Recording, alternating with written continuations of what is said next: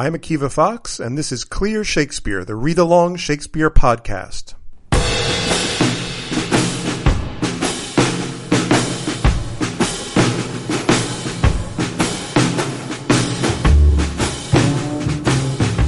Greetings from sunny Durham, North Carolina. So now grab your copy of Hamlet, open it to Act one, Scene two, and we'll start. So you may remember when we last left the play, the uh, soldiers and Horatio had gone off to tell young Hamlet what they had learned about the ghost. And this is a sort of scene change that happens all the time in Shakespeare. First of all, there'll be some little scene at the beginning of the play, mostly exposition, as is always the case. And then the main body of the play will come on, the main characters, the main situation. Now, one theory about this is that people were still filing into the theater at this time, so you were kind of trying to dump some important information, but no important characters. I think it's also important to kind of give the audience a little time to warm up to the style of language and to get to know the world of the play a little bit. So what happens at the beginning of Act one, Scene two of Hamlet is basically every other character in the play enters. There's a few pirates being held back, but basically it's all the main characters that we haven't seen already. It's the full court, king, queen, all the folks around them. And it starts out with a huge speech by Claudius, the king of Denmark. He starts, "Though yet of Hamlet our dear brother's death the memory be green, and that it us befitted to bear our hearts in grief, and our whole kingdom to be contracted in one brow of woe, yet so far hath discretion fought with nature, that we with wisest sorrow think on him, together with remembrance of ourselves." So let's go back to the beginning of that.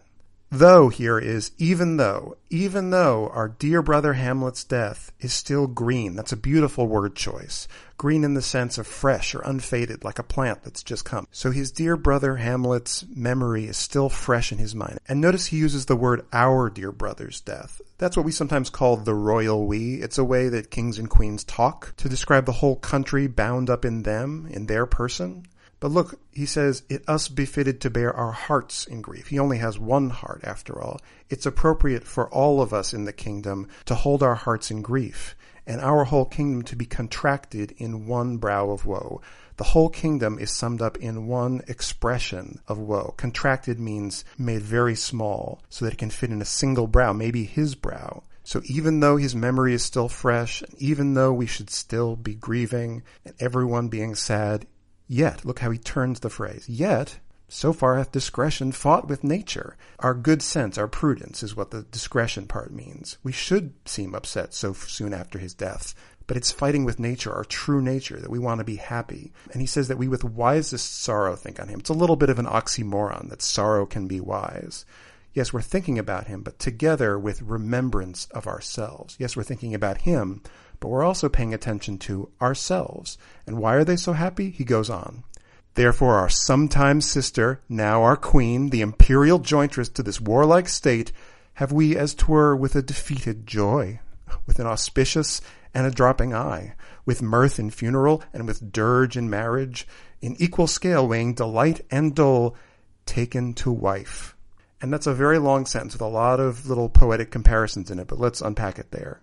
So why are we remembering ourselves? Because our sometime sister, our sometime here means former sister, now our queen, the imperial jointress. A jointress is literally a co-owner. When a husband dies, his wife can take on the property that they owned. So she's a widow who inherits her late husband's property. And in this case, it's imperial. It's the empire that she has inherited. So we took her with a defeated joy. Now look at these opposites that are paired with each other. A joy, but it's defeated. So we're happy, but we're also sad at the same time. With an auspicious, a happy or cheerful, sort of a good omen, and a dropping eye. So one eye is happy, and one eye is dropping down in sadness. You can't actually do that with two eyes unless you're a chameleon. And he says, with mirth in funeral. So happiness, mirth, joking, in funeral, at the time of sadness and death. And with dirge, a song of mourning, in marriage. So you have happy and sad things squashed together. In equal scale, weighing delight and dole. And scale uh, means amount. It's almost like the scales balance out. In balancing scales, weighing delight, happiness, and dole, grief or sorrow. You have both of them at the same time of equal amounts.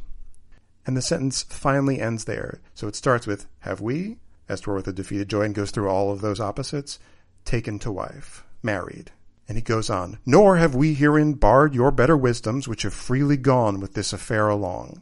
Herein means in this matter, this matter of marrying so soon after old Hamlet's funeral, her old husband.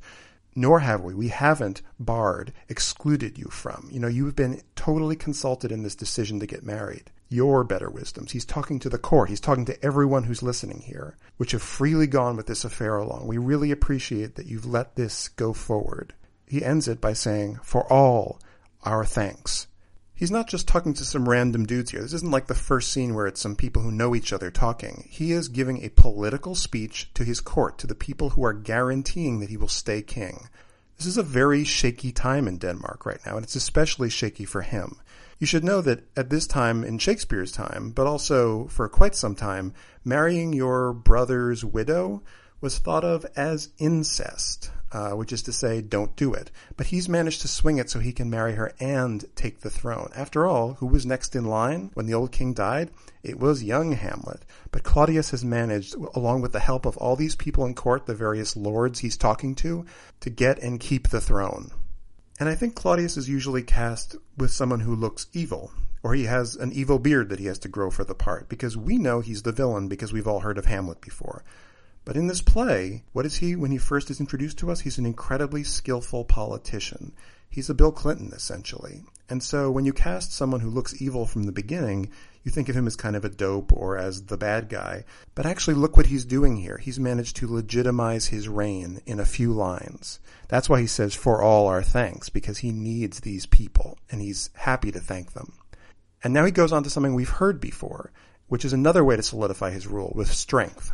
He says, now follows that, you know, young Fortinbras, holding a weak supposal of our worth, or thinking by our late dear brother's death our state to be disjoint and out of frame, colleagued with this dream of his advantage, he hath not failed to pester us with message importing the surrender of those lands, lost by his father with all bands of law to our most valiant brother. Yeah, we've heard this story before from Horatio, right? Now follows that, you know. That here means what you know, the thing you already know. So he, he holds a weak supposal of our worth. Supposal is like an opinion. Fortinbras has an opinion that they are weak. Or he thinks, by our late dear brother's death. Yes, he's the late King Hamlet, but what late here means is recent. Our dear brother's recent death. He thinks our state to be disjoint. Um, you're going to hear this word used very shortly, disjoint or out of joint. Um, it means dislocated, like bones in the body or like pieces of wood that were formerly joined together. Out of frame is the same sort of thing, kind of like out of order. It's the idea of a state that is pulled apart in some way, in this case by the tragedy of old King Hamlet's death. Colleagued, uh, it's spelled colleagued, but it's pronounced colleagued. It means in league or joined together. He's combining that opinion that they're out of joint, and he's combining that with this dream of his advantage. Dream is a wonderful way to put it. He has this dream, this fantasy that he has an advantage over us. Uh, and because of those things, he hath not failed. In other words, he hasn't stopped to pester us with message. And listen to the sound of that. Pester us with message. It just has that annoying little kid sound to it. He's sending us messages to pester us. And what do these messages say? Importing, uh, requesting, or sort of suggesting the surrender of those lands lost by his father with all bands of law. Bands in this case are the sort of bonds of the agreement those dudes signed before they fought on the ice. Remember that? Old Hamlet and old King Fortinbras fought. They agreed to this agreement, the bonds of the law. And Fortinbras lost, so they got those lands. So he's he's asking for the surrender of those lands lost to our most valiant brother, old King Hamlet, in other words. And he ends with this great burn, this sort of little snippet of language at the end of this line. So much for him. In other words, that's what he's doing, but also, the hell with that guy. Now for ourself, and for this time of meeting, thus much the business is. Now, as for us, we've already heard about him, but as for us, in other words, me, the king, and for this time of meeting, for what we're talking about right now, thus much the business is. Here is the business we're here to talk about. We have here writ to Norway, uncle of young Fortinbras, who, impotent and bedrid, scarcely hears of this his nephew's purpose, to suppress his further gate herein, in that the levies, the lists, and full proportions are all made out of his subject. We have here writ, he says, in this letter here. So it's essentially implying a prop. We've written to Norway, and as we remember, Norway is the king of Norway, the uncle of young Fortinbras. Fortinbras was too young when his father died to take over, so his uncle took over, just like in Denmark for that matter. Norway is the one who's impotent and bedridden. Impotent doesn't mean what you think it means. It means just powerless. He's very sick, bedridden, in bed. He scarcely hears of this, his nephew's purpose. He hasn't even heard about what young Fortinbras's purpose, intention, is. That's just a parenthetical. You could almost put a parenthesis around who, impotent and bedrid, scarcely hears of this, his nephew's purpose. So we have written to suppress his further gait herein. We've written to stop his further gait, his further steps, literally, his further proceeding in this matter. In that the levies, the men who are literally levied or conscripted from the, the people who are sharked up, remember from the last scene, the lists, those troops from that last scene too, and full proportions, the sort of complete supplies for this adventure, are all made out of his subject. They're all drawn from what belongs to Norway. So in other words, young Fortinbras is stealing things from him. And he goes on, and we here dispatch you, good Cornelius, and you, Voltemand, for bearers of this greeting to old Norway, giving to you no further personal power to business with the king, more than the scope of these dilated articles allow. So he's going to send two messengers. We dispatch, we send off these two guys, Cornelius and Voltemand, for bearers, in other words, as carriers of this greeting, not just hello, this message to old Norway, the king, giving to you no further, no more, no greater personal power to business with the king. In other words, you can't just decide to do something more than the scope of these dilated articles allow. You can do nothing more than what is in these dilated, extensive, detailed, you know, like when they dilate your pupils, they open them as wide as they can go. So he's put all the possibilities into this letter, these dilated articles, these words, these conditions of the letter. He goes on, farewell, and let your haste commend your duty. In other words, let your speed demonstrate how much you love me, how much you show your duty to me. And Cornelius and Voltemand say, in that and all things will we show our duty. In that, in other words, in our haste, but in everything we do, we'll show our duty. So they're echoing him, which is always a good idea to do to the king. And Claudius responds, we doubt it nothing. Heartily farewell. You know, we don't doubt it at all. So all that official business is taken care of, and now they go on to the next piece of business, which is a much more personal piece of business. And now, Laertes, what's the news with you? You told us of some suit. What is it, Laertes? So Laertes comes up. We don't know who Laertes is yet. You told us of some suit. A suit is literally like a formal request. It's not like you told us about some beautifully tailored suit. He has something to ask him. What is it, Laertes? What is it? And then he goes on a little bit of a tangent. You cannot speak of reason to the Dane and lose your voice. Of reason here means like reasonable. You can't have a reasonable request for the Dane, the king of Denmark, and lose your voice. In other words, not have your request granted. What wouldst thou beg, Laertes? That shall not be my offer, not thy asking. Beg isn't like beg on your knees. It's, re- it's just request. What would you have? What would you want? That shall not be my offer, not thy asking. That I won't offer you before you even ask it. The head is not more native to the heart, the hand more instrumental to the mouth than is the throne of Denmark to thy father. Native is like the native of a land. The head isn't more sort of naturally connected to the heart. The hand isn't a more useful instrument to the mouth. So in other words, the head and the heart and the hand and the mouth aren't more connected than the throne of Denmark. In other words, the king of Denmark is connected to thy father, your father. And look, he's using this thou and thy way of speaking. As we know, that's an informal way to speak. So he's being very familiar with him. He's obviously a close person to the king. What wouldst thou have, Laertes? In other words, what do you want? And Laertes responds, my dread lord, your leave and favor to return to France. So he's asking him, well, what do you want to have? And he says, my dread lord. Uh, dread here means not that you're afraid of, but that you hold in awe, that you really respect. Your leave and favor. Um, leave is sort of like permission here. Favor is sort of more like support. To return to France. He wants to go back to France. Okay, this is someone who came from France. And he goes on. From whence, though willingly I came to Denmark to show my duty in your coronation, yet now I must confess, that duty done, my thoughts and wishes bend again towards France, and bow them to your gracious leave and pardon. So now we see why he was in Denmark. He came just for the coronation. He may have come for the funeral of old Hamlet as well. We don't know. So he came to show his duty in appearing for the coronation. But now that that duty is done, his thoughts are all about going back towards France. Bend is a beautiful way of saying it, that it's sort of bending back towards France. And I bow them. In other words, my thoughts and wishes are all bowed or given over to your leave, your permission and pardon. He was asking for his leave and favor before, and now he's asking for his leave and pardon. In other words, pardon me for wanting to go back so soon, but it's important to me. And Claudius picks up on that word leave too, permission, in other words.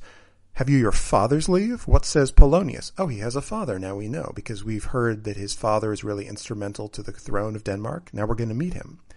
And Polonius, Laertes' father, says, He hath, my lord, wrung for me my slow leave by laborsome petition, and at last upon his will I sealed my hard consent. So we've been using this word leave all the time. Do you have your father's permission? Yes, he's wrung from me my slow leave. It's a wonderful phrase to use. Wrung like wringing out a cloth. He's pressed or pulled him into giving him permission. And why is his leave slow? Because it, it's slow to be given by laborsome petition. In other words, hard working. He was working really hard for the permission. Petition here is begging or asking. And at last, upon his will, because of his desire, I sealed my hard consent. I bestowed my reluctant permission, in other words. And look at all the sort of legalistic language he's using here. His will, sealed. It's like the language of a contract. A petition, same thing. You can tell that this is a guy who spends a lot of time on the law. And he says, I do beseech you, give him leave to go. So we hear that word leave come one more time. I beg of you, I beseech you, give him permission to go. And that's enough for the king. He says, take thy fair hour, Laertes. Take, in other words, your this sort of favorable opportunity to go. Time be thine, and thy best graces spend it at thy will. He's saying, may time be yours, and thy best graces, may your best qualities ensure that you spend your time at thy will means as you desire. Great, so Claudius has now cleaned up two pieces of business. There's only one piece of business left, and that business is going to introduce us to the title character of the play. But now, my cousin Hamlet and my son. Now, obviously, Hamlet isn't his literal cousin. Cousin is a term that was used at this time to refer to basically any close relative outside of, you know, parents and children. And he also goes on to call him my son. Huge mistake, by the way. You're not my real dad. And Hamlet has what is called an aside. Aside usually means either to himself or often just sort of to the audience. He turns to us and lets us know what he's thinking. It's something that no one else in the scene can hear. And Hamlet mutters, a little more than kin and less than kind. In other words, yeah, you're just a little more than related to me, but you're less than kind. And kind has many different meanings. It can mean a sort of close natural relationship. It can mean like good or, or like you're a kind person. It can mean the same kind of animal, basically. So look at the parallelism of that sentence. A little more than kin. Yes, you're a little more than kin, but you're less than kind. So see the parallel of more and less and kin and kind. They probably would have been pronounced much closer to each other than they are now in the original pronunciation of these things. And of course, Claudius doesn't hear that, so he goes on. But now, my cousin Hamlet and my son, how is it that the clouds still hang on you? And Hamlet finally responds to Claudius, because remember, Claudius couldn't hear his first little dig. Not so, my lord. I am too much in the sun. He says, no, the clouds aren't hanging on me. I'm actually too much in the sun. And sun here is a nice kind of like sun, S O N, S U N pun. Hamlet's going to be doing a lot of punning on words like this. So he says, not only don't clouds hang on me and I'm in the sun, but also don't call me son, you're not my dad. And we finally hear from Gertrude, who has been essentially a prop for the first part of this scene. She says, good Hamlet, cast thy knighted color off and let thine eye look like a friend on Denmark. Cast thy knighted color off. Knighted is black as night. Cast off this black color you've been wearing, or maybe just this black mood you've been wearing, and let thine eye look like a friend on Denmark. It's an extremely weird expression, but in other words, you should look better on him. You should look at him like a friend. Denmark, again, is the king of Denmark. And she goes on, do not forever with thy veiled lids seek for thy noble father in the dust. Veiled means downcast, looking down. You know, you're always looking down at the ground. It's as though you're looking for your dead father in the dust of the earth. And then she kind of lays down the law. Thou know'st 'tis common, all that lives must die, passing through nature to eternity. One way to look at common is, yeah, it happens all the time. Another way is what they call a commonplace saying. Everyone says, all that lives must die, passing through nature to eternity. It's a saying. All that lives, everything that lives has to die, passing through nature, passing through its natural life to eternity, to its eternal life, the afterlife, in other words. And Hamlet says, "Ay, madam, it is common." Common here can have multiple meanings because he's always snarking at everyone. It can mean, yeah, it's a commonplace saying, or yeah, it happens all the time, or yeah, that's a very common, low-class way to talk. But his mom takes that first way, and she says, if it be, if it is common, why seems it so particular with thee? Why is it so personal for you? Why is it so special for you? Particular, it's as though he's the only one who's ever experienced death.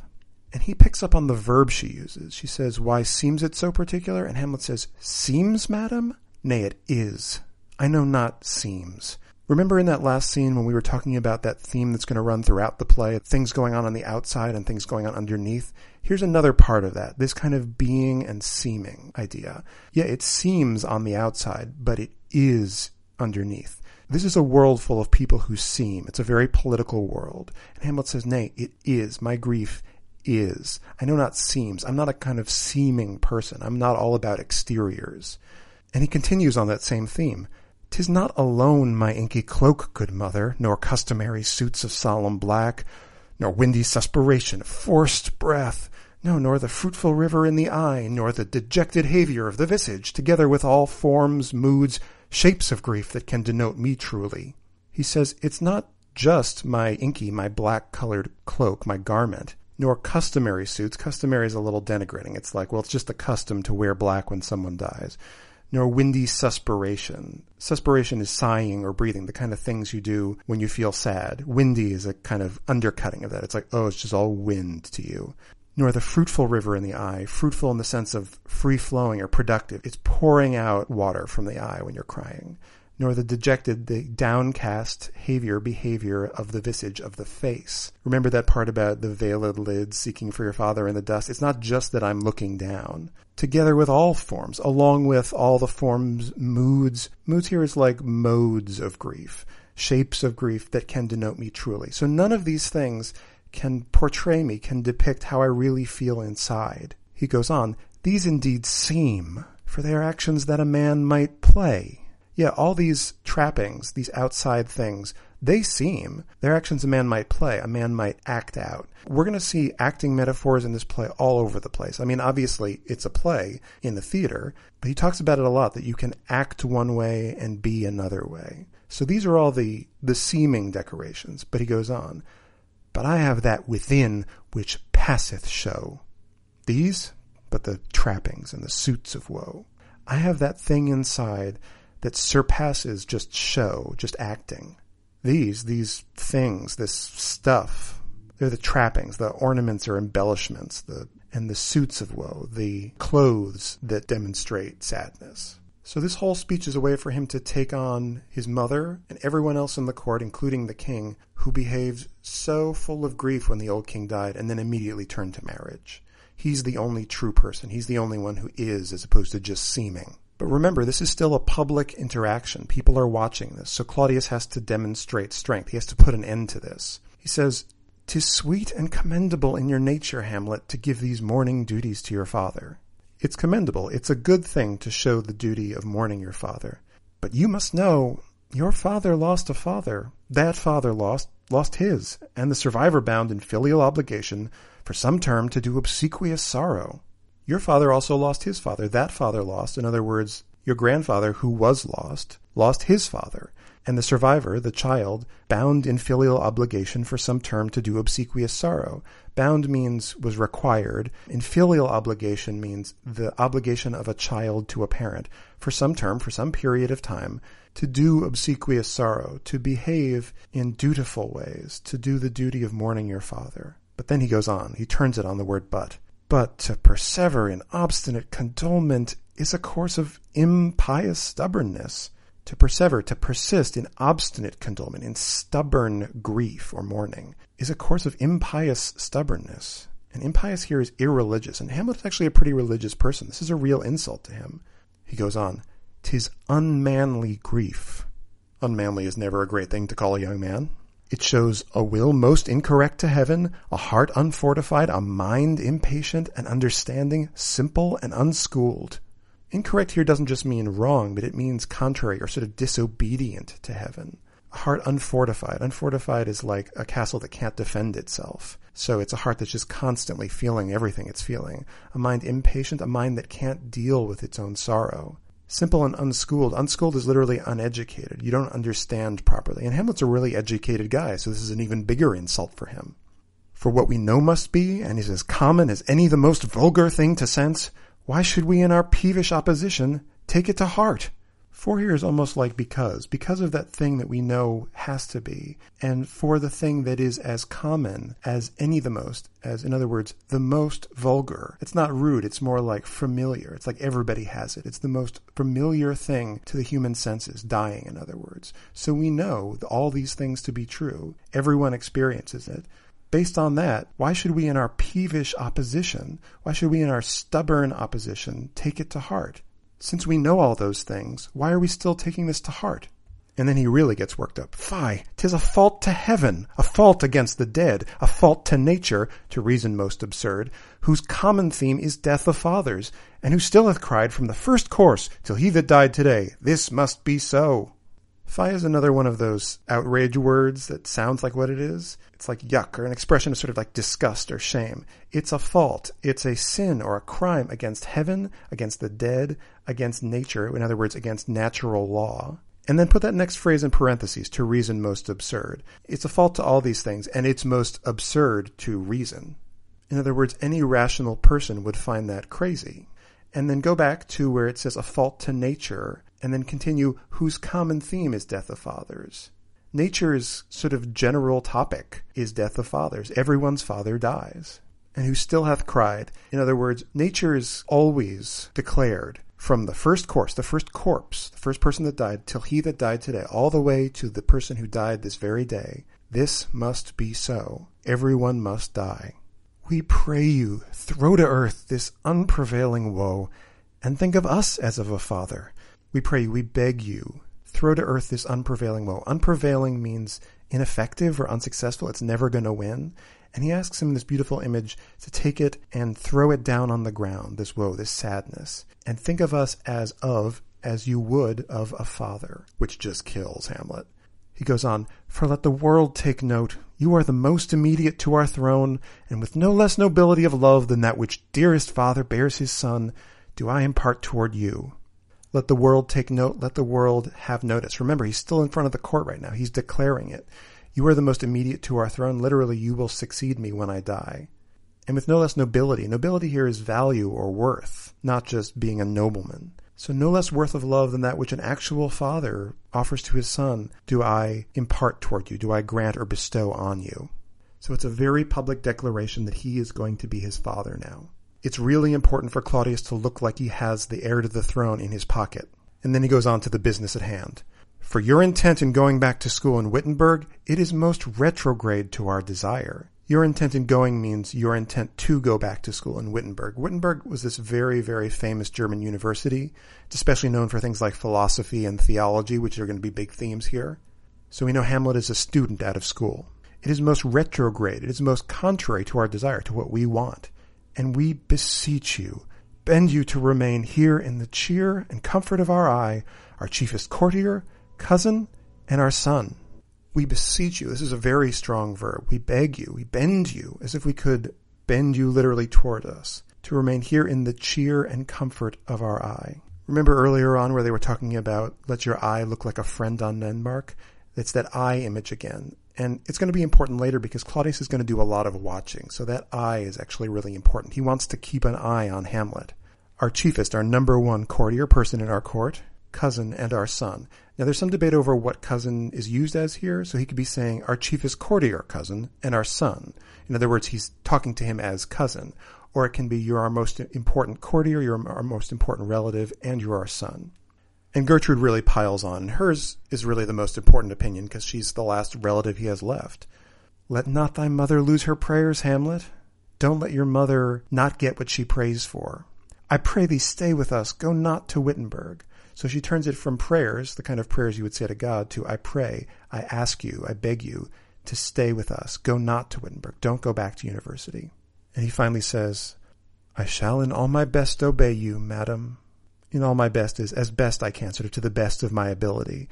And he says, you, madam. He doesn't say, I'm going to obey Claudius. He says, I'll obey you. Obey is also a strange word choice. It's the kind of thing you would do to a king or queen, not necessarily just to your parents.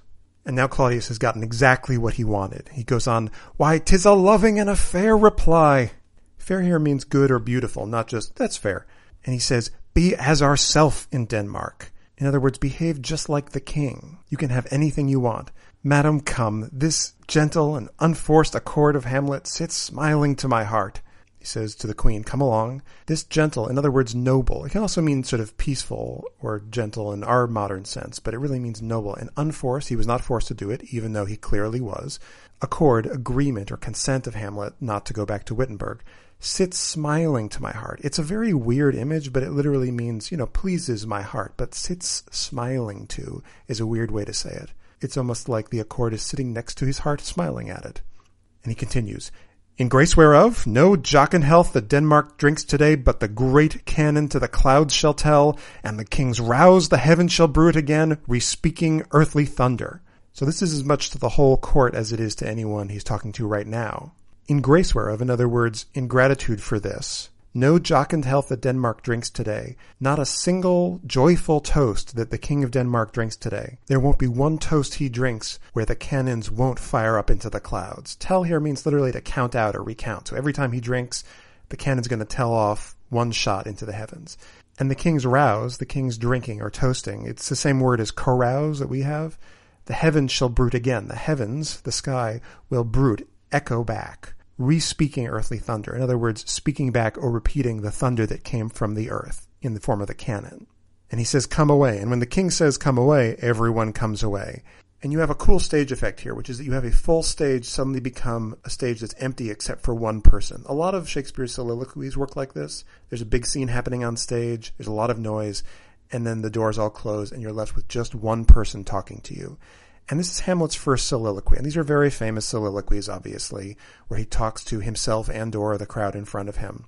But remember that those people are there. He's not just talking to himself. There's also people listening to him in the audience. He's very conscious of the audience being there. Obviously, there aren't any people in the throne room that he's in, but there are people in the audience as he is on stage. And that really matters when you look at soliloquies. And this is Hamlet's suicide soliloquy. You may think that's actually a later one in the play. That's not true. We'll get to that later. He says, oh, that this too, too solid flesh would melt, thaw, and resolve itself into a dew. You can hear Hamlet's state of mind even just from the sounds, all these long syllables. Oh, too, too solid, thaw, dew. These long sort of moaning words. Now, there's a little bit of a debate over this word solid. Some other editions, some other texts have it as sullied or sallied, words that mean very different things. But there's something about solid that actually works really well with the image he's talking about. He wishes that his flesh, which is too solid, would melt, thaw, thaw meaning dissolve, and resolve itself, sort of transform, or sort of a further meaning of dissolve, into a dew. He wishes that his solid flesh could just become dew that would evaporate. He wants to not exist anymore. And when he says, oh, that, he says, I wish that this would happen. He goes on, or that the everlasting had not fixed his cannon against self-slaughter. Oh, God, oh, God. Or I wish that the everlasting, in other words, God, had not fixed his cannon, had not set his law against self-slaughter.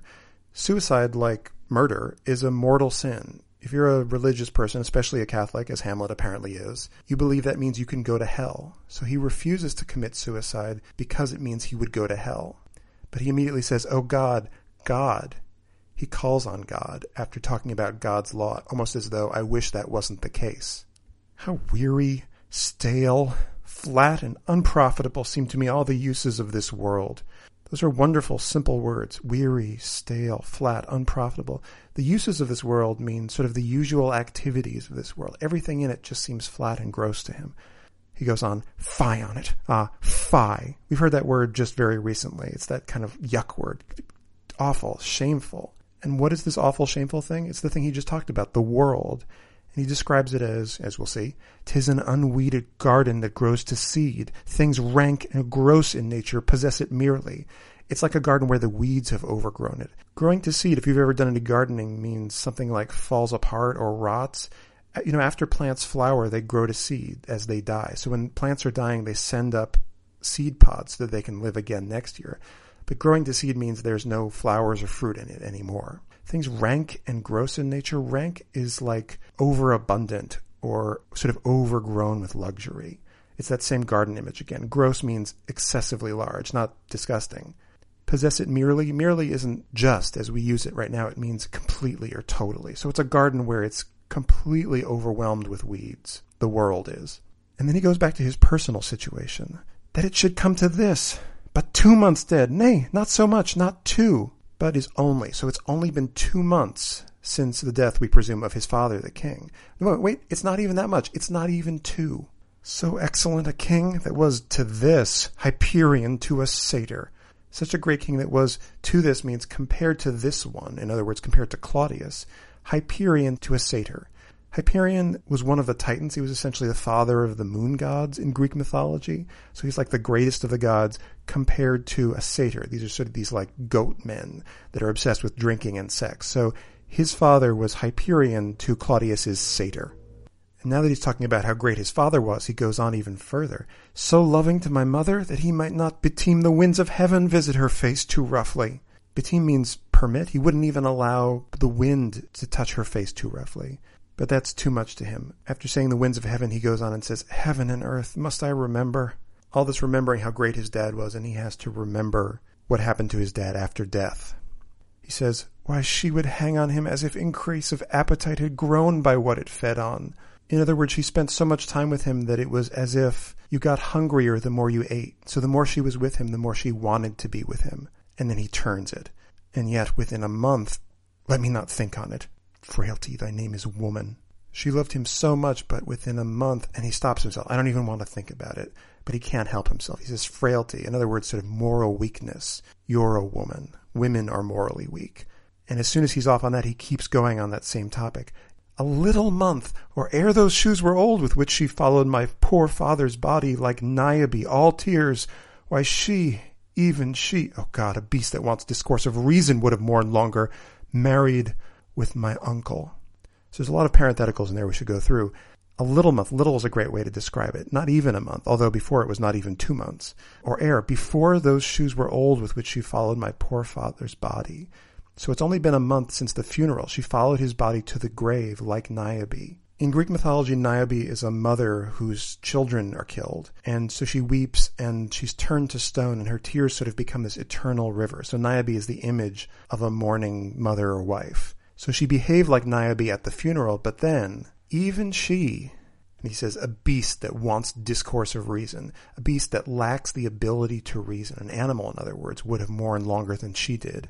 She married my uncle. In other words, she married Claudius. And he continues from that, my father's brother, but no more like my father than I to Hercules. Yes, he's my father's brother, but he doesn't resemble my father any more than I resemble Hercules. He continues, within a month, ere yet the salt of most unrighteous tears had left the flushing in her galled eyes, she married. You see how that month is becoming a refrain here? He's dwelling on how fast it was from the funeral to the wedding. Ere yet, before even the salt of most unrighteous, sort of sinful tears, the salt hadn't even left the redness, the flushing in her eyes. Galled means sort of swollen, as eyes are after you cry. So she married. He says, oh, most wicked speed to post with such dexterity to incestuous sheets. So her speed was actually wicked. Post means to hasten or rush with such dexterity. So, so much agility to incestuous sheets. Remember we said that marrying your brother's widow was incest? Well, Hamlet calls it that. She ran so quickly to her brother-in-law's sheets. And finally he lands at the end of this long, headlong speech. It is not, nor it cannot come to, good. It isn't good, and it can't end in anything good. But break my heart, for I must hold my tongue. And look at these two body parts being paralleled here. His heart has to break because he has to hold his tongue. He can't speak. So he has to send it all in. He's not allowed to say any of these things publicly. So we've just seen exactly the mindset that Hamlet is in here. His mother rushed into this marriage. He thinks it's disgusting, and something is deeply wrong with the world. So there's a guy who is really unsettled about the way his world stands right now. And lucky for him, or maybe unlucky, his world is about to be turned over, because who should enter but those three guys that we just saw heading out to find Hamlet, Horatio, Marcellus, and Bernardo. Horatio says, hail to your lordship. Hamlet says, I am glad to see you well. So one way that people sometimes play this is that he doesn't even look up.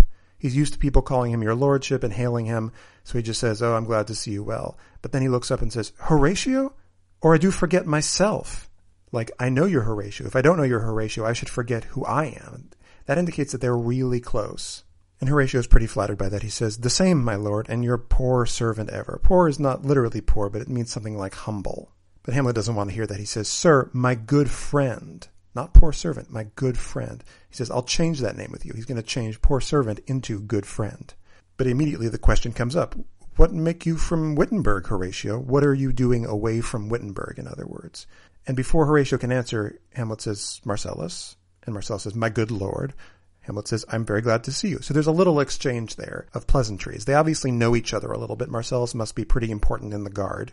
Maybe he's been there since Hamlet was a kid. But he doesn't seem to know Bernardo. He just says, "Good even, sir." And then he returns back to the question he was asking Horatio. "But what, in faith, make you from Wittenberg?" In faith means something like truly. Like, really, what are you doing away from Wittenberg?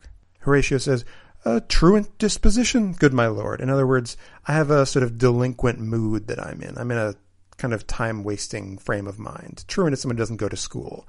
Hamlet isn't fooled. He says, "I would not hear your enemy say so, nor shall you do my ear that violence to make it truster of your own report against yourself. I know you are no truant." Like, I wouldn't even hear your enemy say that you're a truant. And don't do my ear that violence. Don't abuse my hearing that way to make it truster of your own report, to, to trust what you say against yourself. I know you are no truant. But back to the matter at hand. "But what is your affair in Elsinore? What's your business here in Denmark, in Elsinore? We'll teach you to drink deep ere you depart." So either Hamlet's saying, you know, we should get some drinks before you go, or he's saying, you know, we're people who are known to be drunks. We just saw Claudius talking about how he's going to fire off the cannon every time he drinks. So Horatio is going to come here and learn how to drink from the Danes. So it's either celebrate with me or you know how we Danes are. And there's going to be a discussion of Danish drinking later on. It's very exciting. We'll get to it soon. So what is he doing in Elsinore? Horatio says, "My lord, I came to see your father's funeral." And Hamlet strikes back, as snarkily as he knows how. "I prithee do not mock me, fellow student. I think it was to see my mother's wedding." So this is useful because we know that it's another student at Wittenberg. He's a fellow student. He's a friend of Hamlet's. But he says, "Don't mock me. Don't make fun of me. You didn't come for my father's funeral. You came for my mother's wedding." And Horatio says, "Indeed, my lord, it followed hard upon." Hard upon means something like very soon after. Yeah, that it really came right after it. And Hamlet says, "Thrift, thrift, Horatio." Thrift is literally flattery of the rich in order to sort of gain a profit for yourself. So Horatio th- thinks he's being nice, but Hamlet says, "You're just flattering me. It wasn't even hard upon. I'll tell you what it was." And he says, "The funeral baked meats did coldly furnish forth the marriage tables." So they took the, I don't know, roast beef from the funeral that they served there, and it coldly furnished forth. It supplied the tables for the marriage ceremony. It didn't even have time to spoil. They literally just cut it up and used it for the next meal. And coldly has a sort of double meaning here. It's, you know, not only was the meat cold when they cut it up for cold cuts, but it was sort of cruel. It was cruel that they reused the funeral food on the marriage. "Would I had met my dearest foe in heaven, or ere I had seen that day, Horatio." Would I means I wish I had. I would rather have met my, my dearest foe, my worst enemy in heaven or ever, before I had ever seen that day, Horatio. And thinking of that gets him really emotional. And he says, "My father," methinks I see my father. Methinks isn't just I think, it's something like it seems to me, like it almost seems like I see my father. And then in one of the sickest laugh lines in literature, Horatio says, "Oh, where, my lord?" As though, "Oh, I just saw that guy. Where do you see him?" And Hamlet doesn't know any of this, so of course he says, "In my mind's eye, Horatio." We've seen that image before. Horatio had that line in the last scene about a mode it is to trouble the mind's eye. It's that same strange image of the mind having an eye, the imagination essentially, where you can see things that aren't really there. And Horatio is relieved, obviously, because he didn't also see the ghost right now. So Horatio says, I, I saw him once. He was a goodly king. Goodly can mean good in the sense of like he was a good king, an excellent king, or it can also mean good-looking, impressive.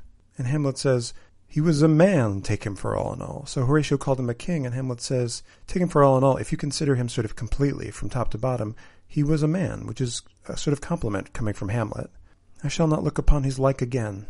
His like is like his equal. I'm never going to meet someone who's his equal again. And then Horatio drops the bomb. He says, my lord, I think I saw him yesternight. Yesternight, of course, is last night. And Hamlet can only respond in monosyllables. Saw? Who? Horatio says, my lord, the king, your father. The king, my father. So as you can imagine, Hamlet's sort of jumping out of his skin right now, and he's also pretty angry at him, presumably. Horatio says, "Season your admiration for a while with an attent ear till I may deliver upon the witness of these gentlemen this marvel to you." So season your admiration means something like control your astonishment for a little while with an attent ear, with an attentive ear, till I may deliver, until I can present upon the witness of these gentlemen, using these gentlemen as my witnesses, I can present this marvel, this wonder to you. And Hamlet responds, "For God's love, let me hear."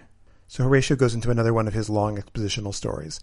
Two nights together had these gentlemen, Marcellus and Bernardo, on their watch in the dead waste and middle of the night been thus encountered.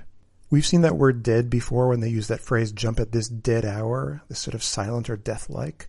Waste is something like the desolation, the middle of the night, been thus encountered. A figure like your father, armed at point exactly, cap à pé, appears before them, and with solemn march goes slow and stately by them. So a figure like your father, resembling your father, armed at point exactly.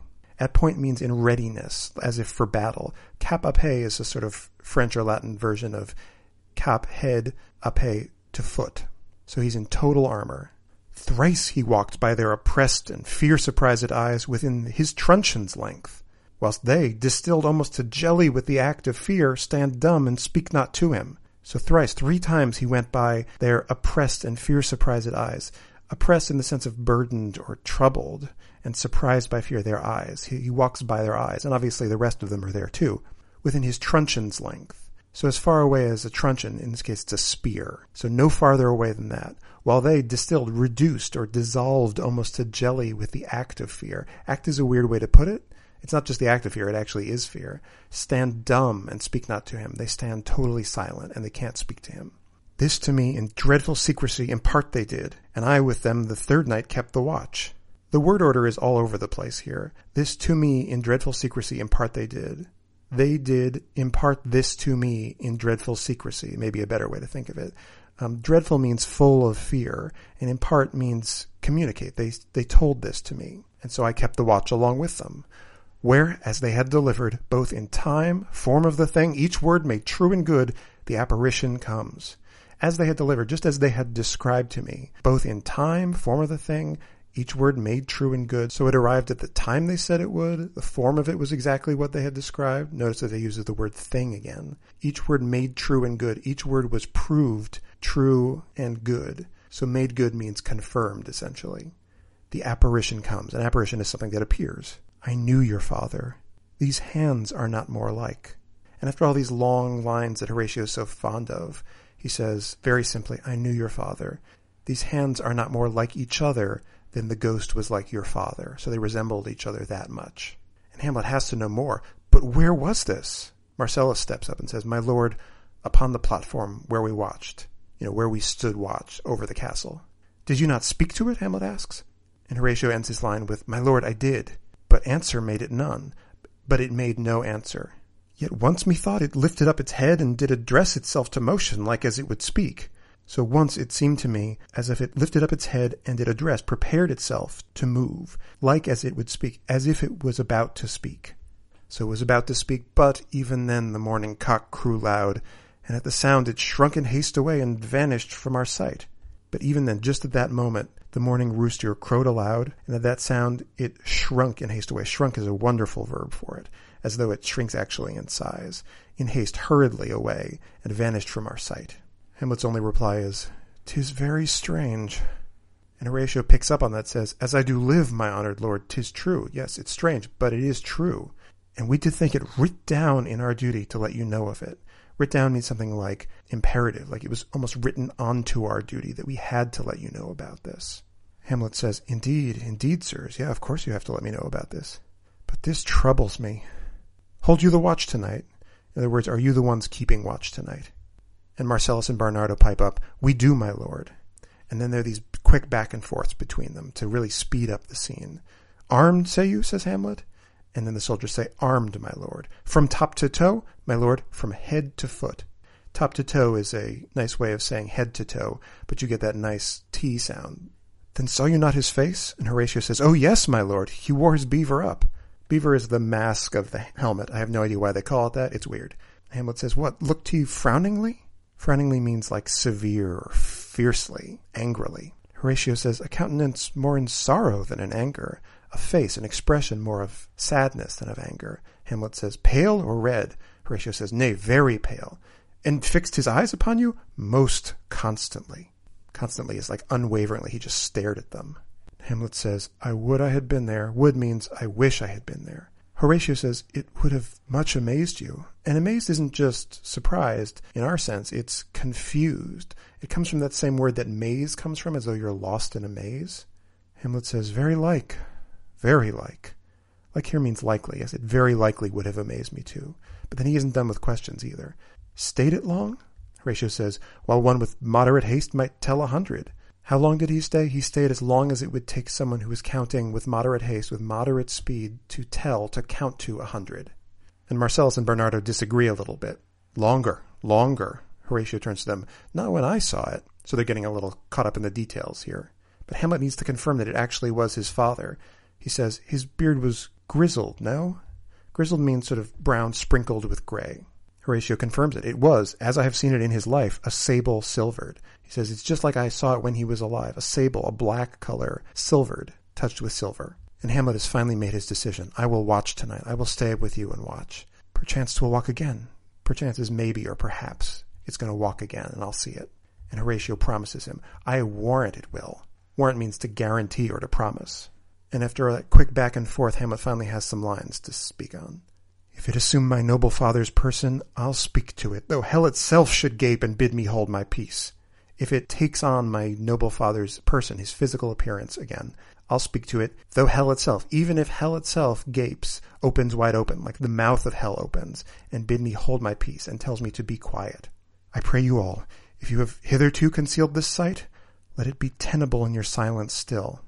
I pray you, I ask you all, I beg you all, if you have hitherto, if you have until now concealed this sight, if you have kept this a secret, let it be tenable, let it be kept secret, let it be held back. It literally means defended in your silence still, and by still keeping silent. And whatsoever else shall hap tonight, give it an understanding, but no tongue. So no matter what else may happen tonight, give it an understanding. You can think about it all you want, but no tongue, but don't speak it. I will requite your loves. Requite means pay back, so I will pay you back for the love you show me by not telling anybody about this. So fare you well. This is sort of the goodbye of the time. May you fare well. Upon the platform, twixt eleven and twelve, I'll visit you. Twixt means between, so between eleven and twelve o'clock at night, tonight, he's going to visit them. And the men all say, our duty to your honor. In other words, we promise to do our duty to you. Hamlet says, your duty, your loves as mine to you. He says, I don't want your duty, I want your love, of the same kind that I offer to you. Farewell, goodbye. So everyone else leaves. And so Hamlet has a sort of mini soliloquy here. He says, my father's spirit in arms? So my father's spirit is walking around in armor, in full armor. All is not well. Yeah, no kidding, buddy. All is not well. So it's not just the fact that his father is walking around dead. It's that his father is dressed up in his armor. So something is deeply wrong here. I doubt some foul play. Doubt here means suspect, not in our current sense of doubt. Some foul play, some false action. Again, it's that word play again, that there's some false action going on in the kingdom that would bring this up. Play literally means performance. And then he says, would the night were come. I wish the night were here already, in other words. Till then, sit still, my soul. He's literally talking to his soul and saying, stop jumping around all over the place. Sit still until tonight. And then he ends with his last couplet. And very often scenes will end with a rhyming couplet. He says, foul deeds will rise, though all the earth o'erwhelm them, to men's eyes. It's as though there's a confirmation of his feeling before they even showed up that something was deeply wrong here with that marriage and his uncle becoming king. So foul deeds, bad deeds actually will come to light. Even though all the earth o'erwhelm them, even though the whole earth tries to hide them, they'll rise to men's eyes. They'll rise to be seen. It's that same image of something being covered up and then brought to light. So even though everyone's made an attempt to cover up these bad things happening, I see because of this ghost, they're starting to come to light. And so that final rhyming couplet sweeps us off into the next scene. It's like a button on the end of the scene that ends it really forcefully. And in that next scene, we come back to some characters we just met in the previous scene. One of them is Laertes, who we remember was asking for permission to go back to France. The other one, well, it sort of depends on the production whether we've met her or not. We think, well, why do we care about these minor characters? This guy just said he's going off to France. But in some ways, the most important character in this scene is actually his sister. So he says, My necessaries are embarked. Farewell. Necessaries is a great way to turn an adjective into a noun. In other words, it's the things I need for travel. And embark doesn't mean they've gone without him. A bark is a, a ship or a boat, so it means they're on board the ship to France. And he says, farewell. And he goes on and tells us who this character he's talking to is. And sister, as the winds give benefit and convoy is assistant, do not sleep, but let me hear from you. So we know it's his sister. Again, some productions will put Ophelia on stage with Polonius and Laertes in the previous court scene. Some just introduce her here. Uh, she's going to turn out to be really important. He says, sister, as the winds give benefit, remember wind is what moves a boat forward, so the benefit they're giving is propulsion, and convoy is assistant. Convoy is sort of like carrying, the means of transport. Assistant means helps out or assist. So the people who are carrying her message help out. Do not sleep. Don't even sleep, but let me hear from you, that is without letting me hear from you. And his line is a short line, and she ends it with this little phrase, do you doubt that? As though he's foolish to doubt her love and that she'll write to him. And then Laertes immediately changes the subject. It's a great sort of older brother thing to do to his younger sister. He has some advice, so he's saving it right for the end. He says, for Hamlet and the trifling of his favor, hold it a fashion and a toy in blood, a violet in the youth of primy nature, forward, not permanent, sweet, not lasting, the perfume and suppliance of a minute, no more. So it's a long speech. But he says, as for Hamlet, and the trifling of his favor. Trifling is sort of like frivolity or foolishness or ridiculousness. Favor is his attention to you, presumably romantic attention. Hold it, consider it a fashion. Fashion, almost like we'd use it today, like a passing fad or a thing that's going away pretty soon. And a toy in blood. Blood is uh, even a stronger version of romance. It's much more like sex. So toy is like a superficial attraction to her based on sex alone. His blood is hot, so he's acting real nice to her. And not just a fashion or a toy in blood, a violet in the youth of primy nature. A violet is a sort of beautiful flower that pops up and then almost immediately disappears. Primy is in its prime, basically at its most active. So it looks impressive now when it's in its natural prime, but soon it's going to go away. It's going to wither. Forward isn't just like he's being very forward with her. Forward is almost like premature or blossoming early. So it's forward, but it's not permanent. Sweet, sweet smelling, beautiful smelling, but not lasting. The perfume and suppliance of a minute. Suppliance means, you know, what is supplied for a minute. So it's a sweet smell that only lasts for a minute and then goes on. No more. And Ophelia comes back, no more but so? Nothing more but just that? And Laertes sort of corrects himself. Think it no more. In other words, consider it no more than just the suppliance of a minute. And if you go back, what you'll notice is they've put together a verse line out of three shorter lines. No more, no more but so. Think it no more. So you have that nice echoing of no more going through one line. And then Laertes goes on to a much longer lecture of advice. For nature crescent does not grow alone in thews and bulk, but as his temple waxes, the inward service of the mind and soul grows wide withal. Crescent here is like the crescent moon, which means that it's growing. Crescent's literally the Latin word for to grow, like the moon is small and is getting bigger. Alone means only, so it's going to continue on to it. It doesn't grow only in thews and bulk. Thews are literally the sinews in your muscles, the tendons, which means strength, basically, and bulk is size. So a growing thing in nature doesn't only grow in strength and size, but as his temple waxes, temple, in other words, as the body waxes, grows bigger, the inward service of the mind and soul grows wide withal. So in other words, that internal part of the mind and soul grows wide, goes all over the place. In other words, almost like it's loose and growing everywhere, withal, along with the body. So as Hamlet's growing up, yes, he's getting bigger and stronger, but he's also starting to wonder about other things everywhere. So his attention may be all over the place. And Laertes goes on. Perhaps he loves you now, and now no soil nor caudle doth besmirch the virtue of his will. But you must fear his greatness weighed. His will is not his own. So maybe, yeah, he loves you now, and now no soil, nothing dirty, in other words, or caudle. A caudle is like a trick. Doth besmirch, does discolor the virtue of his will. So now his will is totally virtuous to you, and there's nothing dirtying it up. But you must fear, yeah, you should be afraid. His greatness weighed, considering what an important position he has, his will is not his own. Yeah, his will seemed virtuous, but it doesn't actually belong to him because he's the prince. For he himself is subject to his birth. Yes, he's the prince, but he's actually a subject, which is a nice little turnaround on royalty. He's subject to his birth, to his high important birth, his position. He may not, as unvalued persons do, carve for himself, for on his choice depends the safety and health of his whole state, and therefore must his choice be circumscribed unto the voice and yielding of that body whereof he is the head. So he can't, as unvalued, as unimportant people do, carve for himself. Um, carve here means choose, almost like you're the first person to cut into the turkey, and you get to choose which piece of it you want. On his choice, on his will, in other words, depends the safety and health of this whole state. So the entire country depends on him.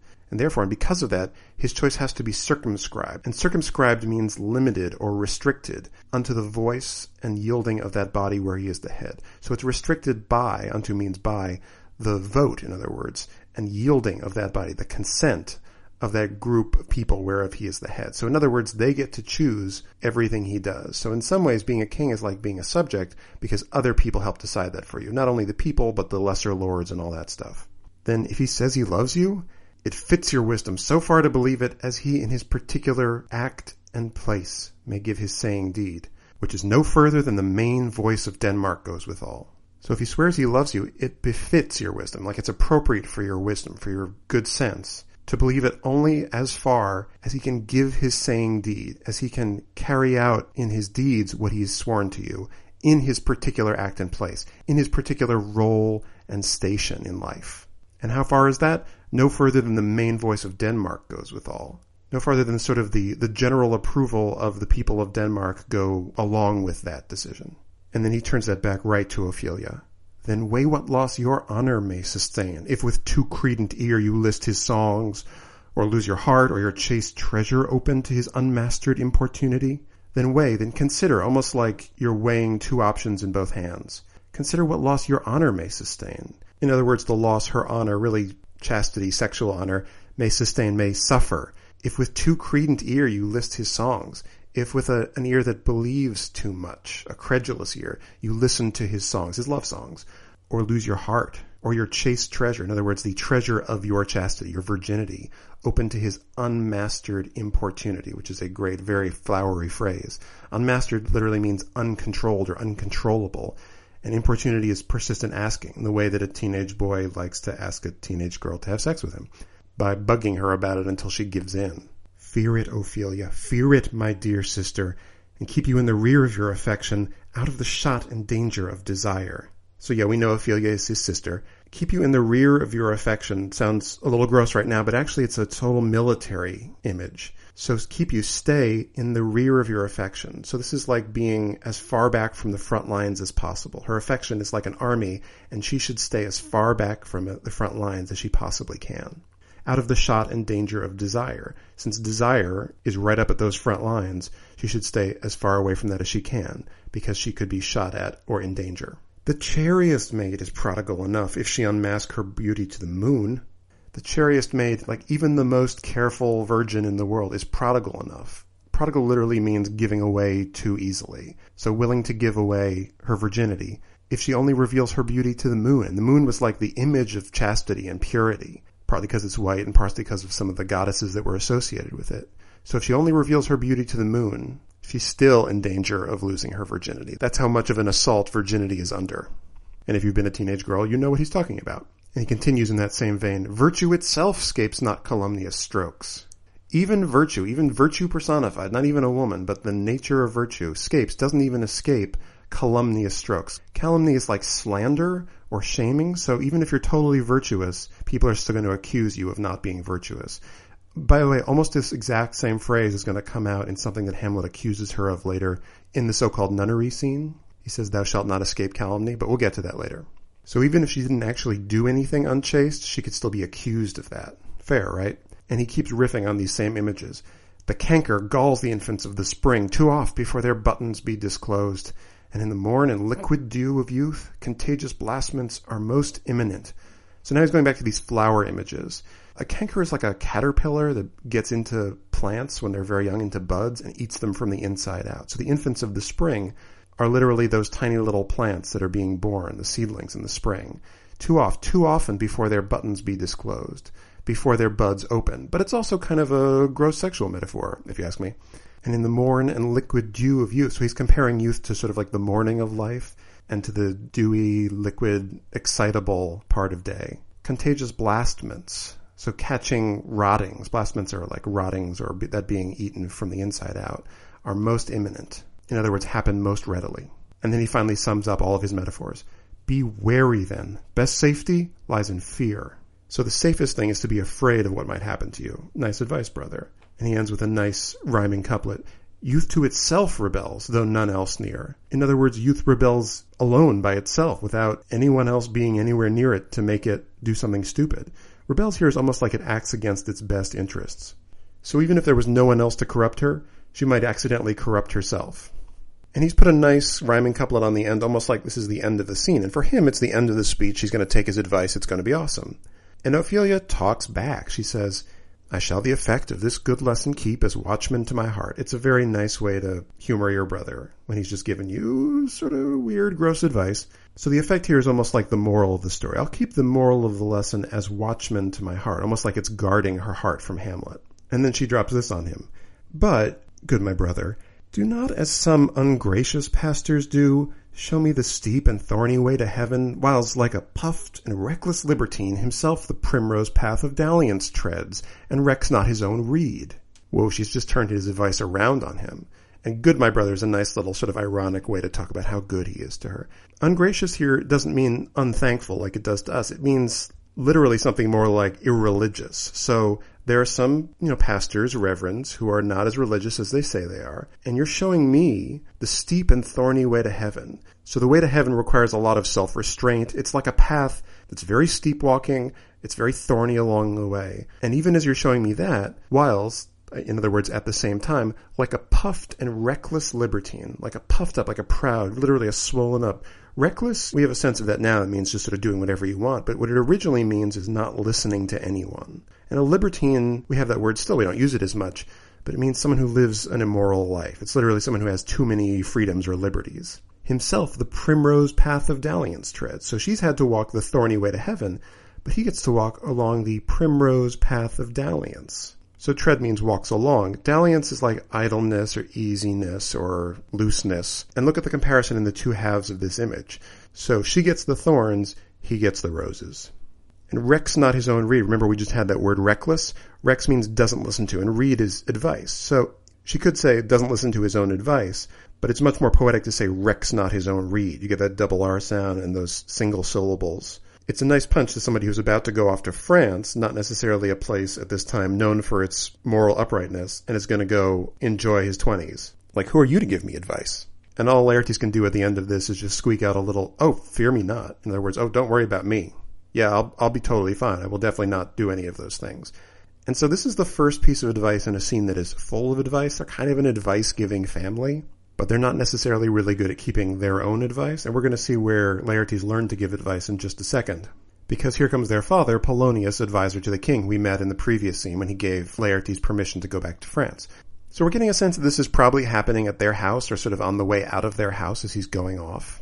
And he says, I stay too long, because that's a nice way to sort of get out of the gaze of his sister who's just turned the tables on him. But it's too late because dad's coming. But here my father comes. A double blessing is a double grace.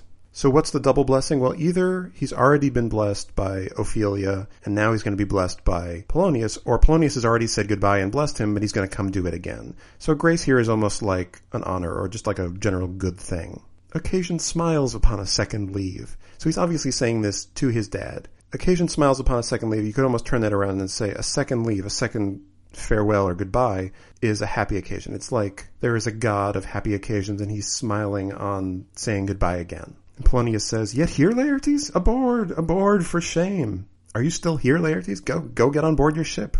For shame, like you should be ashamed that you're not gone yet. He goes on, the wind sits in the shoulder of your sail. Think about where the shoulder is on the body. It's sort of the top forward part of your body. So the wind is in the, the upper part of the sail, which is the best place for moving really fast at sea. The wind sits in the shoulder of your sail, and you are stayed for. You're awaited by the sailors, in other words. There, my blessing with thee. I've given you my blessing. And Laertes at this point probably starts to head out. He's gotten the blessing. But Dad is not the short-talking kind of guy. And he continues with another and. And... These few precepts in thy memory, look thou character. Few is a great ironic word here because he's, there's not going to be a few of them. There's going to be kind of a lot of them. Precepts are like rules or doctrines. And character means to inscribe or write, like you're digging a character into a hard surface. So inscribe this permanently into your memory. And he's going to give him a whole list of pieces of advice. Sayings, really. Give thy thoughts no tongue, nor any unproportioned thought his act. So tongue here is almost like voice, like keep your thoughts inside your head without actually saying them, nor any unproportioned thought. Unproportioned means like not fully developed, like a creature that isn't formed yet. So in this case, it's like a thought that isn't totally thought through. Uh, don't act on it. And see the parallelism in that sentence? Don't give your thoughts a tongue, and don't give an unproportioned thought his act. Be thou familiar, but by no means vulgar. So familiar is sort of like, you know, friendly with people, but by no means vulgar. So vulgar can mean sort of like everyone else, or it can mean kind of friendly with everyone. Because he's going to go on to say, those friends thou hast, and their adoption tried, grapple them unto thy soul with hoops of steel, but do not dull thy palm with entertainment of each new-hatched, unfledged comrade. So the friends you actually have right now already, and their adoption tried, their, in other words, taking on as friends, tried means tested, so they're really your best tested friends. Grapple them unto thy soul with hoops of steel. Grapple is like fasten or hook them into your soul with hoops of steel, the strongest material you can imagine. But at the same time, don't dull your palm. So the palm here is almost like the thing you use to shake hands. And dull means it almost can't tell the difference between a friend's handshake and a stranger's because you know so many people. Entertainment means sort of like welcoming or being friendly with. Each new hatched, unfledged comrade. It's a nice bird metaphor here. New hatched, literally just like hatched out of their eggs because they're that new as friends to you. And unfledged means something like untested. An unfledged bird doesn't have the feathers it needs to fly, so it hasn't actually tried to fly yet. So don't hang out with a bunch of new friends just for the sake of doing it. Beware of entrance to a quarrel, but being in, bear it that the opposed may beware of thee. And see how beware starts at the end of the previous line, so it kind of spills over? It's like Laertes keeps trying to leave, and Polonius keeps finding a new piece of advice to give him. So don't be so quick to get into a fight, but once you're in it, bear it, sort of arrange things so that the opposite, the other guy, your, the guy you're fighting, may beware of thee. So you get the beware at the beginning and at the end. So you should be afraid, but also he should be afraid. Give every man thine ear, but few thy voice. In other words, you can listen to anybody, anybody's suggestions you want, but don't give too much voice support to anyone. So it's a nice comparison between ear and voice as sort of body parts. Take each man's censure, but reserve thy judgment. So it's sort of similar to that previous line. Take everyone's censure can be criticism or opinion. So listen to what everybody has to say about you, but reserve thy judgment. Don't judge anyone else. Now, as we'll see throughout this play, and we've seen a little bit already, Polonius is not great at following this advice. He has nothing but judgment. These are almost like things he's read in a book and thought, wow, I should really give that as advice, but he never quite thought about following it. Or maybe he thinks he is following it in his way. And then he goes on to some more fashionable questions. Costly thy habit as thy purse can buy, but not expressed in fancy, rich, not gaudy. So this first part is a little hard to understand, but may your habit, may your dress, your way of dressing, be as costly as you as you can afford. In other words, your purse is where you keep your money. So you should buy the best clothes you can afford, but not expressed in fancy. That doesn't mean you should wear fancy, showy clothes. In other words, rich, but not gaudy, not over the top. For the apparel oft proclaims the man, and they in France of the best rank and station are most select and generous, chief in that. The apparel, what you wear, oft proclaims the man, reveals your sort of true nature. So your outside reveals your inside. This, by the way, is almost entirely the opposite of what Hamlet just said in the previous scene. So you can see they may not get along in the rest of this play so well, but we'll get to that. So the highest ranked, most important people in France are most select and generous, are really sort of refined and noble, especially in that, in how they choose their clothes. So you have to kind of fit in in France. Neither a borrower nor a lender be, for loan oft loses both itself and friend, and borrowing dulls the edge of husbandry. Yes, this is a very famous line, but just remember what it's saying. So you shouldn't loan money, and you shouldn't borrow money. Why? Because A, loan often loses you the money itself, and friend, also the person that you loaned it to. And borrowing, B, dulls the edge of husbandry. It's a it's an image from knife sharpening. Husbandry is like careful management of your household, especially sort of the finances of your household. So it's like you have a knife, and by borrowing, you've dulled the edge of it until you kind of don't know how to manage your own money because you've borrowed so much. This above all. Okay, we're getting to the last one. Thank God, he can go now. To thine own self be true, and it must follow as the night the day. Thou canst not then be false to any man. So this is pretty self-evident, but look at some of the language here. So be true to yourself, and if you're true to yourself, you can't be false to anyone. So it's that true and false opposites comparison in this line. And must follow. It has to follow as the night follows the day, in other words. And finally he says, farewell, my blessing season this in thee. So what is he saying in season? Season is almost like mature or ripen, like a fruit or a wine that sits for a while and becomes riper and riper. Season this, season this advice, in other words. So may my blessing make this advice really hit home for you after a while. And who knows, maybe Laertes has heard this all before and maybe he just wants to get through it. Maybe he's legitimately broken up by having to leave. But finally he says, "Most humbly do I take my leave, my lord." He's almost like what he said to the king before. But it's a very formal way to talk to your dad, taking my leave, and most humbly, and my lord. But that's how you talk to your dad in this time. And it gives you some idea of what this family is like as well. The time invites you. Go, your servants tend. So the time invites you. Either the time is literally asking you to go because it's so right for you to leave, or you're late. Go, your servants tend. Your servants are essentially attending on you, awaiting you.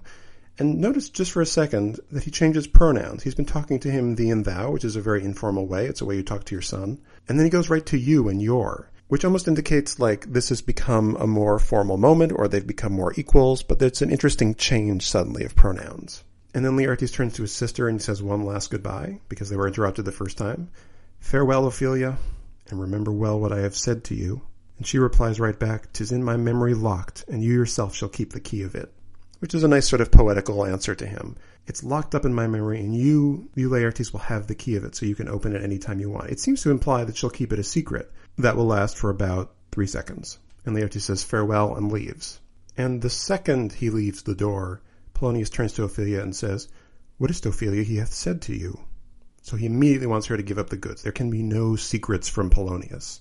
He is a secret monger. And Ophelia says, "So please you, something touching the Lord Hamlet." Not that kind of touching. Touching here means like concerning or something having to do with Hamlet. And that "so please you" is a really formal way to talk to your dad, almost as though he is always demanding things from her. So please you, almost like may it please you, sir. So just in those two lines, we're starting to get a really clear sense of their relationship, and it is tough. And once Polonius has found out it's about Hamlet, he goes right in for the kill. Marry, well bethought. Marry, you'll see a lot in this play. It means by Mary, but it can essentially mean like, yeah, I agree, or I swear, yeah. Well bethought, that's very well thought of by him to talk about Hamlet with you. And he goes on, "'Tis told me he hath very oft of late given private time to you, and you yourself have of your audience been most free and bounteous. 'Tis told me, um, it is told to me by whom? Does he have spies watching her? Is he watching her? Has Laertes been telling him about her? Who has told him? He has this vast network of spies around the castle, apparently. So you very oft of late, you have very often lately given private time to you." So Hamlet's given a lot of time to you where it's just the two of you together. And what have you given him in return? You've given him your audience very free and bounteously. Audience means like attention or being with him that way. You've been really free and bounteous. You've been generous. You've given it away without charging anything, free. "If it be so, as so 'tis put on me, and that in way of caution, I must tell you, you do not understand yourself so clearly as it behooves my daughter and your honor." So if that's true, and then he has this little parenthetical, as so 'tis put on me, in other words, as it's told to me, in way of caution, sort of as a means of cautioning me against what's happening to you. I must tell you, I have to tell you, you don't understand yourself as clearly as it behooves, as it befits my daughter and your honor. So yourself here, that you don't understand yourself thing, could essentially mean like you don't understand your place as clearly as someone in your position, in other words, as the daughter of the advisor to the king, and your honor, your reputation deserves. And then after this sort of sly talking, it comes down to this very blunt statement. What is between you? Give me up the truth. This is kind of a hard thing to hear from your dad. But she sort of crumbles right to it. She says, "He hath, my lord, of late made many tenders of his affection to me." And she calls him my lord again, which is a very formal way to talk to your dad. Of late, lately, made many tenders. Uh, tenders are essentially offers of his affection to me. And this is a very sort of sweet way to put a romance between teenagers or slightly older than teenagers. And Polonius jumps right on that. Affection, phew. So even the word disgusts him. He goes on, "You speak like a green girl, unsifted in such perilous circumstance." So remember green from the previous scene? Almost like you were born yesterday, something so new.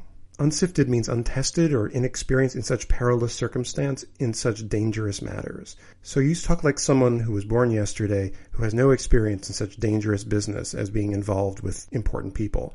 And you know what? She is. She is a green girl. She doesn't have a ton of experience in this. So I don't know why he's raking her over the coals so much about this.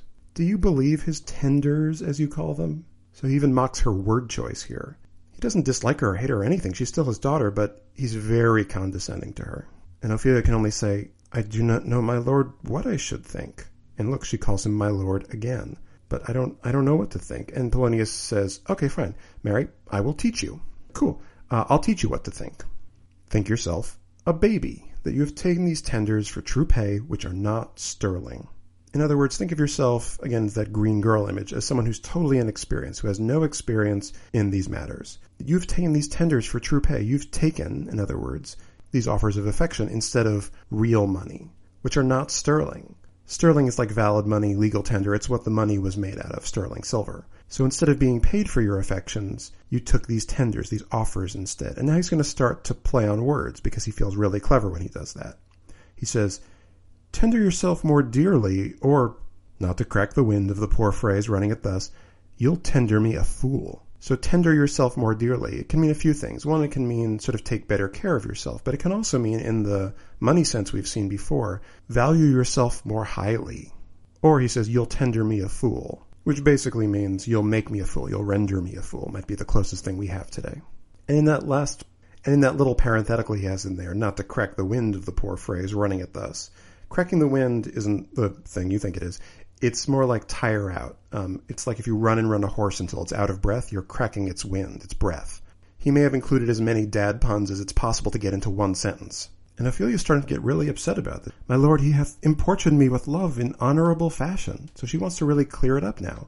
He has importuned me. He has solicited me, basically. He's offered me his love in honorable fashion. There hasn't been anything dishonorable about it. And again, he picks on her choice of words. It's a very snippy thing to do. Aye, fashion, you may call it.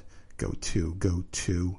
Fashion is, is almost like Laertes used it in the in his previous speech. It's like a fleeting fad. Um, but what she means is like an honorable way.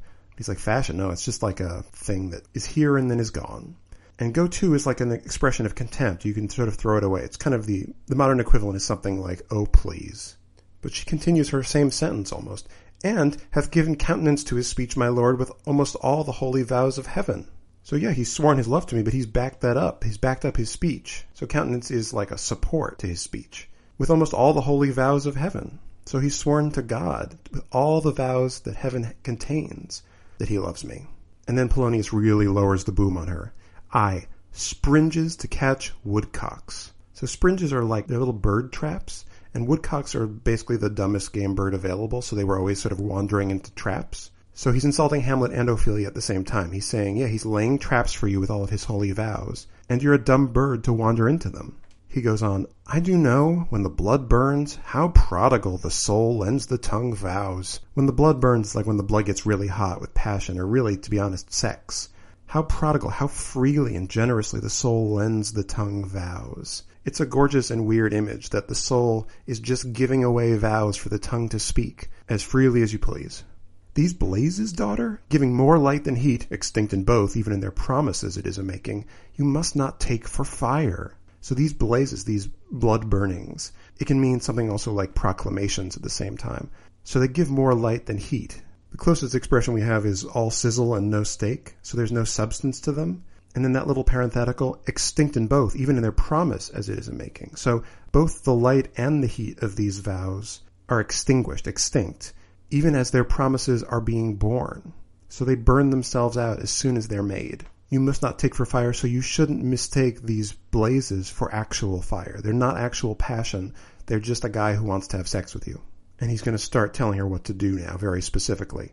From this time, be something scanter of your maiden presence. From now on, be a little less generous of your time with him, in other words. And maiden here, virgin, is a very pointed word. Set your entreatments at a higher rate than a command to parley. Entreatments are conversations, but literally it's like negotiations in a war. So set a higher rate, a higher value on them than a command to parley. Command to parley is when one army has surrounded a town or another army, and that siege army has demanded that the other army enter into talks with them, a command to parley. In other words, a request to settle. But of course, it's an unfair fight because, of course, one army has the other one surrounded. So she shouldn't just talk to him because he wants to talk to her. For Lord Hamlet believes so much in him, that he is young, and with a larger tether may he walk than may be given you. As for Lord Hamlet, as for Prince Hamlet, believe so much in him, believe this much in him, this far, that he is young, but he has a longer leash, literally. A tether is like a chain that an animal is tied up to walk on. And he just has a longer one than she does because he's the prince and because he's a man and various other reasons. Men's virginity obviously was not equal to women's virginity, which is guarded incredibly carefully at this time. It's a an object of value. It's one of the few things of value that women own at this time, unfortunately. So he can walk around much more freely than she can. In few, Ophelia, do not believe his vows, for they are brokers, not of that dye which their investments show, but mere implorators of unholy suits, breathing like sanctified and pious bawds, the better to beguile. So in few is like in a few words, or to sum up, don't believe these vows he's swearing to you. They are brokers. They are like sleazy sort of middlemen, salesmen, go-betweens. Not of that dye, not of that literal like color dye, which their investments show, of their robes. So they don't, they're actually different on the inside than they are on the outside. There's that image of the inside versus outside again, which is going on all over this play. So what are the vows really? They're implorators of unholy suits. Remember, the word mere doesn't mean just, again. It means total or absolute. Implorators are requesters or askers, and unholy suits are requests that are not holy. So they seem to be holy vows, but actually they're unholy requesters. Breathing like sanctified and pious bawds. Breathing is another way of saying speaking. Like sanctified and pious bawds. Sanctified and pious are almost negative terms here. It's like they seem really holy and pious.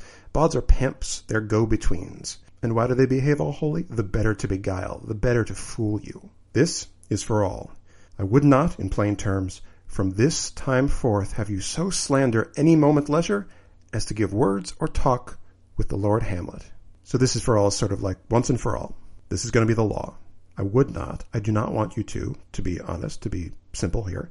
From this time forth, have you so slander any moment leisure? Have you so abuse any moment's free time as to give words? Give words could mean discuss, but really it can mean something more like communicate by letter or talk with the Lord Hamlet. So you shouldn't see him or talk to him in any way. He's just banned her from talking with her boyfriend, basically.